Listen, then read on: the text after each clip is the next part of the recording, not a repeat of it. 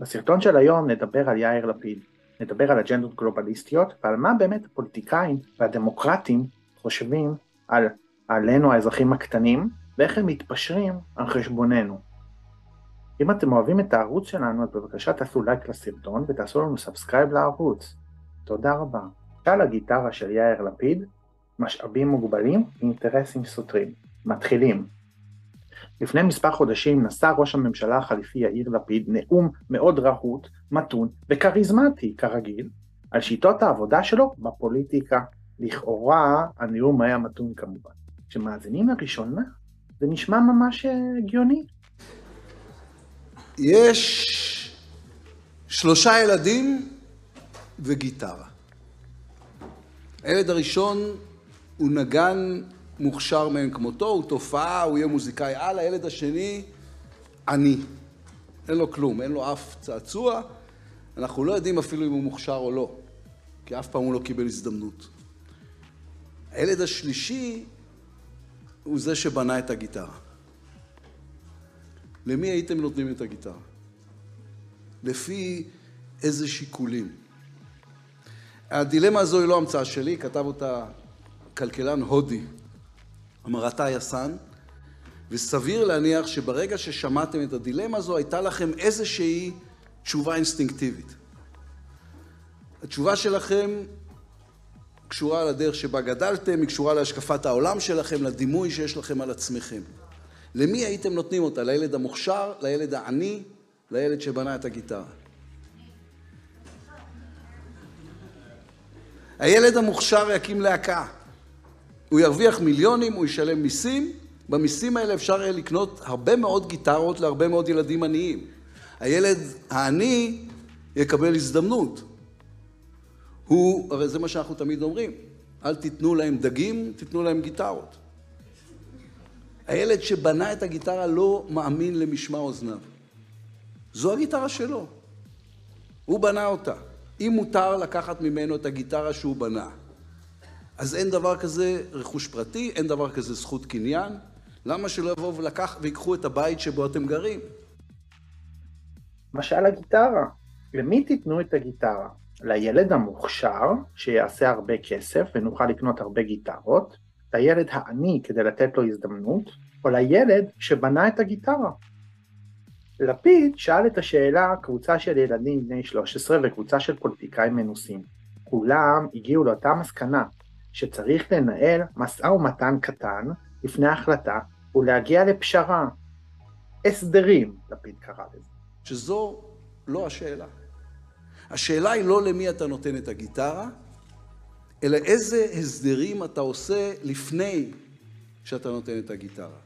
את התשובה הכי טובה כמובן נתן ילד בן 13, הוא אמר ניתן את הגיטרה לנגן הכי מוכשר, אבל הוא יקבל רק חצי מההכנסות של הלהקה שלו, החצי השני יתחלק חצי חצי, בין ילדים עניים לילד שבנה את הגיטרה, כולם מרוויחים. אז חצי מהגיטרה תלך לילד המוכשר, רבע ילך לעני, ורבע לילד שבנה את הגיטרה. הוגן, לא? ממש, אבל ממש לא. לפיד מבהיר שאם הגיטרה יוצאת מידיו של הילד שבנה אותה, יש פגיעה בזכות הקניין שלו. הנה, תקשיבו, הוא אומר את זה. הילד שבנה את הגיטרה לא מאמין למשמע אוזניו. זו הגיטרה שלו. הוא בנה אותה. אם מותר לקחת ממנו את הגיטרה שהוא בנה, אז אין דבר כזה רכוש פרטי, אין דבר כזה זכות קניין. למה שלא יבואו ולקח ויקחו את הבית שבו אתם גרים? אז הוא מבין מצוין מה הוא עושה. אם לקחו לכם את הגיטרה, למה שלא יבואו לקחת לכם גם את הבית? לפיד אומר, ובכל זאת הוא ממליץ לקחת את הגיטרה. הילד שבנה את הגיטרה, הגיטרה היא שלו. הוא יכול להשתמש בה, הוא יכול למכור אותה בשוק החופשי לכל ילד, המוכשר, העני או הרגיל.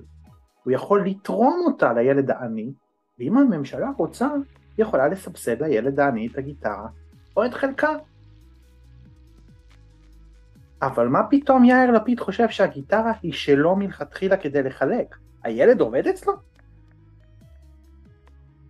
אם אתם אוהבים את הסרטון, בבקשה תעשו לנו לייק, ותכתבו מה אתם הייתם עושים עם הגיטרה. לתפיסתו של לפיד החיים הם פשרה, ובלי פשרה אי אפשר לחיות ביחד, לא? תקשיבו מה הוא אומר. בזה עוסקת הדמוקרטיה. הדמוקרטיה עוסקת בשני דברים, במשאבים מוגבלים ובאינטרסים סותרים. היא עוסקת ביכולת שלנו להגיע להסדרים של חיים משותפים, במילים אחרות, היא עוסקת בפשרות. זה לא דבר פופולרי פשרות. בחיים פוליטיים בדרך כלל זו מילת גנאי. התפשרת, עברת על עקרונותיך, לא עמדת במילה שלך, לא התעקשת על ההבטחות שלך, אתה פשרן, אתה ותרן, אתה לא מספיק טהרן. אני רוצה לטעון בפניכם טיעון נגדי. אין דרך לחיות בלי פשרות. הדבר היחיד שעליו אסור להתפשר, כפי שאמר פרופסור רייכמן, זה החוק. שלטון החוק, שמירת החוק. מעבר לזה, בלי פשרות אין שום דרך לקדם שום דבר. פשרות הן הכרחיות כי בכל המרכיבים היסודיים של חיינו הם מושגים שיש בתוכם התנגשות, שיש בתוכם סתירה פנימית. אם לא נמצא דרך לפשר ביניהם, אנחנו מייצרים תאונת שרשרת. חירות ושוויון, שני המושגים היסודיים של הדמוקרטיה, הם מושגים שמתנגשים. כי אם אתם חיים בחברה אנושית, כל פעולה שאתם עושים באה על חשבון מישהו אחר. פוגעת בו ולוקחת ממנו משהו. איך מאזנים את זה? אם יש לכם כסף, אנחנו נגבה מכם יותר מיסים, זה מה שנקרא מיסוי פרוגרסיבי. את הכסף הזה נשקיע בילדי עניים. האם זה פתרון מושלם? ברור שלא. זו פשרה. זה לא טוב. זה רק הכי טוב שאפשר בעולם האמיתי. כלכלה תחרותית ולהיות חברתי, מושגים שמתנגשים. זכויות אדם ושיקולי ביטחון, מושגים שמתנגשים. יוקר המחיה ואיכות הסביבה, מושגים שמתנגשים. דת ומדינה, התנגשות חזיתית, יהודית ודמוקרטית, התנגשות. רק שאנחנו לא חיים בעולם מתוקן.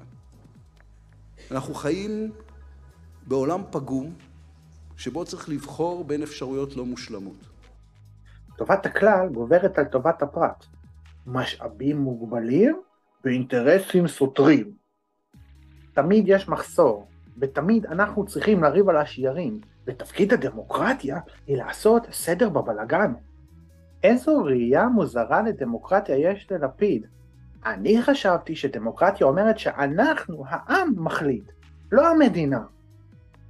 אני מכיר משטרים אחרים שבהם המדינה מחליטה, אבל לא דמוקרטיה. זוהי בדיוק התפיסה הגלובליסטית התאגידית, שאליה העולם מכוון. וזאת בדיוק הסיבה שאנחנו סובלים מיוקר מחיה ומרגישים שהפוליטיקאים שודדים אותנו במיסים ולא נותנים לנו תמורה לכספנו. כי הם באמת עושים את זה, כתפיסת עולם, הוא אמר. הם מייצרים בעיה, מחסור, וגם פתרון, חלוקת משאבים לפי ראות עיניהם. הגיטרה היא משל לתקציב המדינה. אנחנו האזרחים מייצרים. הממשלה לא מייצרת כלום. ואז המדינה חושבת שמה שייצרנו הוא שלה, כדי לחלק לאנשים המוצלחים לתפיסתה. אנשים שיוכלו לייצר לה עוד כסף. אז היא שודדת אותנו במיסים גבוהים, ואז במקום לחשוב איך היא משתמשת בכסף כדי לייצר שירותים מעולים לכלל האזרחים, העניים והעשירים, כדי להעניק שוויון הזדמנויות, היא מעניקה את הכסף שלנו לבעלי הון, באמצעות יוזמות, תקציבים, פרויקטים, ייעוץ וחוזים, ולתאגידים ישראלים ובינלאומיים, אלה שמתאימים לאג'נדה שלה, המוצלחים לתפיסתה. וזה מה שהם עושים שם כל היום. ועדות על ועדות שחושבות לאילו בעלי הון לתת את הכסף שלנו ובעבור אילו פרויקטים, וחלק קטן מהעוגה הולך לרווחה, שזה לא שוויון הזדמנויות. ואז לפיד נהנה להעסיק את הציבור בלמצוא פשרות לחילוקי הדעות. הנה, תקשיבו. אז אמרתי להם, אני רוצה שתסבירו לי מה זה אומר, אבל יש לי תנאי אחד. אל תגידו לי נגד מי אתם או נגד מה אתם, אלא רק בעד מה אתם. תסבירו לי במה אתם תומכים, לא רק מה מרגיז אתכם ואת מי אתם שונאים. כי בבוייר התלמיד הימני הרים יד ואמר, אני בעד מדינה יהודית חזקה שמסוגלת בכל מצב להגן על עצמה. וכל השמאלנים וכל אנשי המרכז אמרו, גם אני. ותלמידה עם שיער סגול הרימה יד ואמרה, אני בעד זכויות להט"בים. וכולם אמרו, גם אני. ועוד תלמידה שמאלנית אמרה, אני בעד שהמדינה תסייע לחלשים ותדאג לשוויון הזדמנויות, וכולם אמרו, גם אני.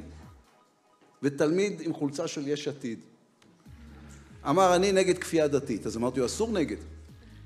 אז הוא חשב רגע, והוא אמר, אני בעד חופש דת. וכולם אמרו, כן, גם אנחנו בעד חופש דת. חירות או שוויון? דת או מדינה? פלסטינאים? זכויות להט"בים? יוקר המחיה או איכות הסביבה? כל מיני דברים, בהחלט חשובים, אבל שיעסיקו אותנו בזמן שאנחנו נשדדים. הוא משטיח את כל הנושאים האלה עד כדי כך שבסוף אנחנו לתפיסתו בכלל מסכימים על הדברים האלה, למרות שבפועל אנחנו ממש לא מסכימים על הפרטים. הנה, תשמעו מה הוא אומר. וככה זה נמשך ונמשך, הם ממש התקשו למצוא דברים שהם לא מסכימים עליהם. אז נכון כמובן שזה רק כותרות, או סיסמאות, אבל זו גם גישה פוזיטיבית שמאפשרת פשרות פוליטיות. אז למה אנחנו מטרידים אותו בזוטות, קיצוניים שכמונו? כל הבעיות האלה קיימות. אם אתם לא אוהבים אותן, הן בכל זאת קיימות. הדרך היחידה להתחיל לפתור אותן היא לייצר הסדרים הדרגתיים עם אנשים שלא מוצאים חן בעינינו ועם מציאות שלא מתיישרת עם הדעות שלנו. יש אנשים שלא מסוגלים לעשות את זה. האנשים האלה נקראים קיצונים. קיצונים הם אנשים שאומרים או שאתה איתנו או שאתה נגדנו. אין באמצע, באמצע זה פשרה ופשרה זה דבר נורא. קיצונים הם אנשים שחושבים שהעובדות שלא מוצאות חן בעיניהם הן קונספירציות של אויבים דמיוניים. הם מלאים בשנאה וזעם כלפי העובדות האלה, במקום להכיר במציאות הם רוצים שהעובדות ימותו יחד עם הנשאים שלהם. אני שואל אתכם, האם אתם יכולים, או האם אני יכול להסכים איתכם בנושא אחד, אבל לא להסכים איתכם בנושא אחר? האם אני יכול לא להסכים איתכם על שום דבר, אבל להיות איתכם ביחסים טובים? האם אני יכול לא להסכים איתכם, אבל להקשיב לכם? להחליט איתכם יחד לפחות מהן העובדות שעליהן אנחנו מתווכחים. כנראה לפיד חושב שאם לא מקובל עלינו תו ירוק או סגרים, כי זה פשוט פשיזם, אנחנו לא מוכנים להתפשר בעניין. אפילו לא לדון בנושא, אז אנחנו קיצוניים. זוהי הנדסת תודעה. לתפיסתו, מי שלא מוכן להתפשר על העקרונות הכי בסיסיים שלו, הוא בהגדרה קיצוני. ראש הממשלה לפיד אנחנו רוצים חופש ושוויון הזדמנויות. אין שום סתירה בין הדברים האלה. לא צריך להתפשר על אף אחד מהם. המדינה צריכה לספק לנו את שניהם. ואם אתה לא מסכים, אז לא אנחנו הקיצוניים. לקחת למישהו את הבית, זה קיצוני. זה לא קפיטליזם ולא קומוניזם. זה תאגידיזם, זה ממשליזם, זה גלובליזם. זה לשדוד מכולם ולתת לה מוצלחים.